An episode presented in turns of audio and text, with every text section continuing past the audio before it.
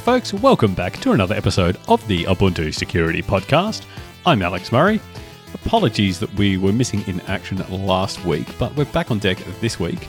We've got a bunch of usual updates to look at, but I also wanted to take a look at a cool write up about uh, some malware that is using eBPF that was done by uh, the Aquasec team. So we will get to that in a bit, but uh, first let's yeah, do the usual roundup of security updates that have gone into Ubuntu over the past week. So the team addressed 80 unique CVEs this week, and up first was a bunch of updates for the kernel package. As always, I need to uh, say thank you very much to our kernel team for doing all the heavy lifting on these. We had an update for the 6.2 uh, base kernel for uh, 2304, the Lunar Lobster, the current uh, interim release. And uh, that was fixing uh, a couple of vulnerabilities that I've talked about before. If you want to know more about that, uh, go check out episode 202. But in that case, it was an off by one in the Flower Network Traffic Classifier and an info leak via stale page table entries. that was the Invulg LPG. I don't know how to say that better, but anyway, vulnerability in yeah Intel platforms that was fixed as well. Then we had an update for the Xilinx ZynqMP platforms kernel. Uh, that is a 5.4 base kernel for the 2004 release, and that fixed the uh, off by one in the Flower Network traffic classifier issue as well. Uh, we had an update for the 4.4 based kernel that is used in uh, 1604. So that is still uh, supported via extended security maintenance or via Ubuntu Pro.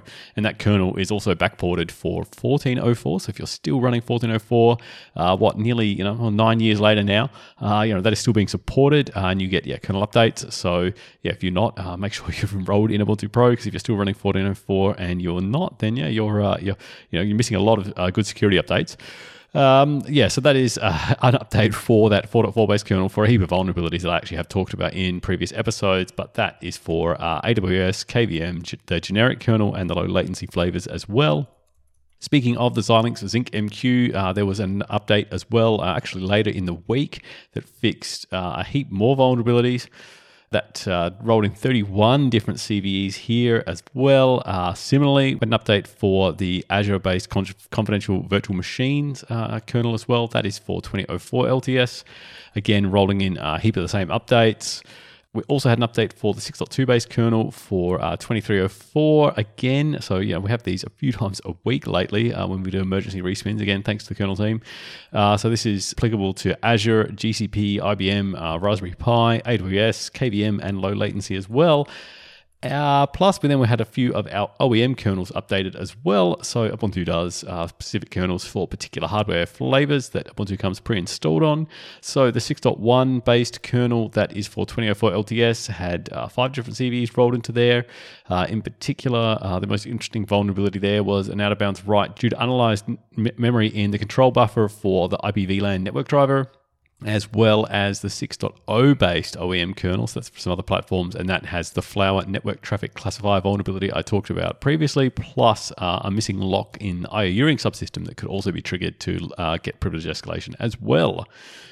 All right, so moving on from kernel updates, we also had an update for Ruby, and this goes all the way back to uh, 1604. Uh, so that's now in ESM. So you get both 1604 and 1804, which are now in ESM or available under Ubuntu Pro, plus uh, 2004, 2204, uh, LTS, and 2210 and 2304. They're all you know, in the standard distro. So this was a regular expression denial of service vulnerability that affected the URI parser. Uh, there was really only one issue, but the first fix for it was incomplete, so they then had to issue a second CVE to account for that. Uh, I guess the first fix being incomplete a few months ago, so both of those have been fixed. lib3mf was updated for 2004 LTS for use after free. What else? We had Knot Resolver updated all the way back to 1604 ESM plus all the releases since. In this case, it was a CPU based denial of service due to uh, high algorithmic complexity uh, algorithm that could be triggered. Basically, uh, requires an authoritative server to return a large address set, though, to be able to trigger that. So, not the kind of thing that usually would affect most people in practice, or you need to be obviously a very privileged attacker to be able to mount this kind of attack. Uh, but it was fixed by adding uh, various limits to the different lookups and things that it would do, so it would bail out early. Uh, SciPy was updated. Uh, that's for 2004, 2204, LTS, and 2210. Uh, a couple vulnerabilities here. Both of them were reference count handling issues. and actually looks like up, both of them have been disputed by upstream. One of them is actually certainly marked as disputed by uh, the CVE uh, database, but the other one was more a comment in their bug tracker. Uh, in the first of these, uh, as it was only able to be triggered by first having to deterministically exhaust basically all available memory, which isn't very easy to do, obviously, as a you know Python application or as a, an attacker for a Python application. Uh, it'd be very hard to trigger that, so not really a real vulnerability. Plus, the second one was the only way to trigger it would be able to first execute arbitrary Python code anyway. So if you've already got that, then you know this vulnerability is really moot. So as I say, both of them were reported by the same user who appeared to be doing some kind of uh, potentially automated static analysis, which is cool though. Uh, even though both of these turned out to be kind of said, look, they're not really vulnerabilities. They were both treated as bugs and they were both fixed by upstream, and we've gone and fixed them as well. But it is cool to see people doing, uh, I guess, more different analysis against different code bases. We had uh, SpiderMonkey or the mozjs uh, JavaScript engine updated for a few vulnerabilities. That's for 2204 LTS, 2210, and 2304. Uh, basically, memory mishandling within the JavaScript engine there was fixed. Uh, libtiff was updated for four CVEs, and this is for uh, just our Ubuntu Pro customers because uh, the releases here, which is 1404, 1604, and 1804, are now all in their uh, expanded security maintenance phase. They've all gone out of their LTS period. Uh, so four vulnerabilities here, as I said. Uh, two of them were heap buffer overflows. There was one out of bounds read and one null pointer reference. Uh, so they've all been fixed for libtiff. Uh, speaking of our uh, Ubuntu Pro customers, uh, Postgres is updated for 1604. Uh, I talked about that uh, vulnerability back in episode 197 if you want to know more about that. Similarly, Cups was updated for both 1604 and 1804, both of those also now in ESM. Uh, I talked about that in episode 201. what else? libwebp was updated for 1604. Uh, and Bind was updated as well for 1404, 1604, and 1804. All of those again in ESM for a couple of vulnerabilities. Go check out episode 201 if you want to know more about that one. Uh, or yet another JSON library, was updated. Uh, this is uh, yeah, a small JSON library written in C, uh, used for obviously parsing JSON. Uh, it's used by things like the i3 Window Manager, uh, MPD, uh, MicroWSGI, Mod Security, libvirt, and a bunch of others. So kind of a you know one of these small libraries that's then used by a lot of other things, and potentially could present you know, a bit of attack surface for a lot of stuff. Uh, of these vulnerabilities. I guess the most interesting one was a buffer overflow on Unicode parsing, plus uh, there was an integer overflow that could lead to a heap buffer overflow when handling inputs larger than two gigs. So you know, unlikely to really be affected by that one, but you know that one's been fixed as well. ConnMan, the uh, I guess network connection manager, has been updated for nine C- different CVEs, and this is for 1604, 1804 ESM respectively, 2004, 2204 LTS, and 2304 the interim release. So a bunch of these issues were in its internal uh, GDHCP client, as it's called. One of them was a stack buffer overflow. The other one was an out of bounds read that could lead to an info leak. Uh, in both those cases, though, as a DHCP client would really require a malicious DHCP server to be able to trigger those. But you know that's not the kind of thing that's too unlikely, really, because obviously lots of people go and you know use their uh, laptops in uh, cafes and the things. So you're connecting to some untrusted wireless network that's handing you out a DHCP lease. So yeah, uh, you know something to think about there. What else? There was a use after free in their WISPr HTTP handling that could be triggered by a machine in the middle. Uh, heap buffer overflow uh, in their gweb component that could lead to uh, remote code execution. Uh, two different out of bounds reads in their DNS proxy. Those could lead to a crash or info leak. And finally, there was an infinite loop in the DNS proxy as well. So if you have chosen to use ConnMan on Ubuntu over something like Network Manager, uh, I guess you're a bit safer now. But I would say, hey, stick with the defaults. They're there for a reason. What else? Uh, curl has been updated for three different CVEs. So uh, that is for Ubuntu releases 2004, 2204, uh, 2210, and 2304. Uh, in this case, it uh, improperly matched wildcard patterns when doing certificate validation. In particular, this affects things like uh, internationalized domains. So they get encoded uh, down to ASCII via this thing called Punycode, and they always start with xn dash dash. And so if you had uh, a wildcard that said x star, that matches anything starting with x, that would then go and match all of these Punycode domains, even though they, all these internationalized domains, even though none of them actually probably even have the character x in them at all necessarily And so, yeah, that was fixed. That obviously could lead then to you know to different, uh, I guess, potentially allowing things that shouldn't have been allowed in terms of certificate policy and the like. There was also a logic error where it would potentially use the read callback to ask a remote client uh, for more data to send uh, if the same handle had been previously used for a put request. Now, that led to some unexpected behavior because uh, it could then potentially end up sending the wrong data, so an info leak, or potentially that data had already been freed, so use after free, so that was fixed. And there was a race condition uh, when it would go and try to save cookies to files. Uh, the code there would first go and try to check, you know, does the file exist and is it a symlink? And therefore, or, or should I say, does the file exist and is it a real file? And if it is, uh, it would go ahead and write it into there. Uh, there was obviously a small time window there between looking up uh, does the is the file a symlink and then actually opening it, where an attacker could potentially replace that with an actual symlink and therefore redirect those cookies to be saved off to some other location that they control. Uh, that was fixed by just opening the file and then checking the mode of it afterwards, which is yeah, a much smarter way to do things. And uh, that is it for the week in security updates.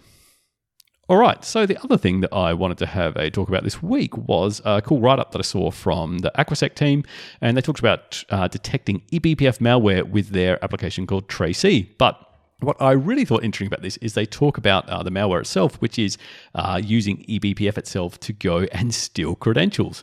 And I thought that's really cool. You know, normally we see these things happen via things like LD preload and the like. Um, and so, how is this happening? So, uh, you can actually go and see the code for this malware. It's called PamSpy. It's actually on GitHub. I've got a link to it in the show notes if you want to go and look. But the lowdown is really that it uses eBPF uprobes. So that is a way of using eBPF in the kernel to essentially hook into user space functionality and to be able to trace that. Uh, it's the kind of thing that's used during uh, development or uh, kind of you know, maybe trying to trace down some performance issue and you're looking at like uh, code hot paths and that kind of thing, uh, what's getting run the most or that or what else. Uh, but obviously, if you can go and hook into any function in user space, then you can potentially do things like as uh, PamSpy does by the name, it hooks into libpam, and then for any time anyone goes and uses Pam to authenticate, it goes and kind of hooks into that so it can steal both the username and the password, and it can go and save those off somewhere that it likes. So uh, the way that these uh, user space uh, probes or URET probes work is uh, you first have to be root to be able to create one because there's a file syskernel debug tracing uprobe events that you go and write to to be able to create it. And essentially, you specify uh, the library and what uh, address within that you want to have be triggered. So normally, you would go and say look up uh, the location of the whatever function that it is that you want uh, within that. Uh, so that you get the address of that within the library. You then create your URET probe and you load a BPF program that can then be triggered uh, when that is hit.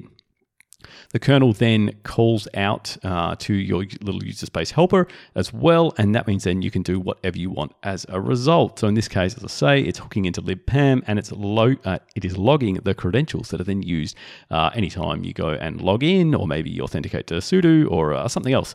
So yeah, a cool little piece of malware. And like I said at the start, normally you would do this um, through something like LD preload, so that anything that loaded libpam, it would then go and load your other uh, library as well, and then you can kind of swap out the normal libpam functions with your own. But that means then you need to be able to set LD preload, you know, within the environment of wherever anything is executing and for all the various applications or login things or sudo or whatever it is, which can be quite tricky. So by using these eBPF probes, you go and do that in the kernel. You, you know, everything runs through the kernel. Uh, there's no way to escape that really. Uh, and so you then get to hook into everything. But you know, saying that, URET probes do have their own problems. As uh, their implementation is actually then based on inserting breakpoints into the library or whatever code it is that you're tracing in user space, and so that can be detected actually by the program itself. You know, you can literally like uh, scan your own uh, text section and uh, look for, say, the breakpoint opcode, which is uh, OXCC. Obviously, you may get false positives there. Uh, the other thing you can do is you can actually look for a special um, memory mapping called uprobes within ProcSelf maps as well. I've got a link actually to a really cool breakdown about how uh, you can do that. Uh, basically, they go into various techniques that a, uh, an application itself can use to try to then detect when it is being uh, traced via uh, uprobes and potentially defeat them or even do things like uh, provide false data in that. So that's really cool. The other way, obviously, you can do this at a system level is you can just go and inspect the syskernel debug tracing uprobe events file that will list all the different uprobes that have been loaded. Uh, so yeah, I'm wouldn't be surprised if we see various uh, different malware detection uh, toolkits like Rootkit Hunter and others are looking for that as, I guess, a signal that something is potentially uh, going and uh, using this functionality. And I guess the other thing I find really interesting about this is that uh, it's just another case, I guess, of where some piece of technology ends up being dual use. In this case, uh, probes obviously developed as a really good debugging technique, a way of being able to yeah, debug a piece of functionality across every single application in your system and be able to trace that. But then clearly, if you can trace anything as an attacker, that's exactly what you're going to do when you're stealing credentials and the like. It's also interesting, though, actually, when uh, we look back at that original uh, Aquasec blog post to see how they then talk about using uh, BPF for system monitoring and instrumentation to then detect malware. So, uh, in this case, we've got a piece of functionality that is being used by the malware, that's BPF, to do whatever it's doing, in this case, tracing. Uh, but you can actually use that yourself to go and try to detect uh, malware. You can detect the use of, or say, the improper use of eBPF by other applications. Now, you know, that's kind of, I guess, interesting if you're a security company and you want to sell an agent that runs on every machine and detect all of this stuff. But uh, I always think that, uh, you know, prevention is better than cure and uh, defense in depth is the way to go. So uh, you can uh, disable the use of eBPF by unprivileged or untrusted users. You can do things like uh, use seccomp or similar, and you can do that through nowadays just through a simple filter within systemd. So you can specify that in the systemd unit to say not allow the eBPF system calls uh, through uh, that for your different daemons that are running. And that means then, you know, even if they do get compromised, they can't go and uh, say load BPF policy, which is really cool. So really then just looking at the usual approaches of defense in depth, pre printable of least privilege and the like that we do. Um, it is a shame, I suppose, that a lot of things that are security sensitive don't necessarily come hardened or come defensive like that out of the box, but there are things that you can do yourself uh, to protect yourself against that.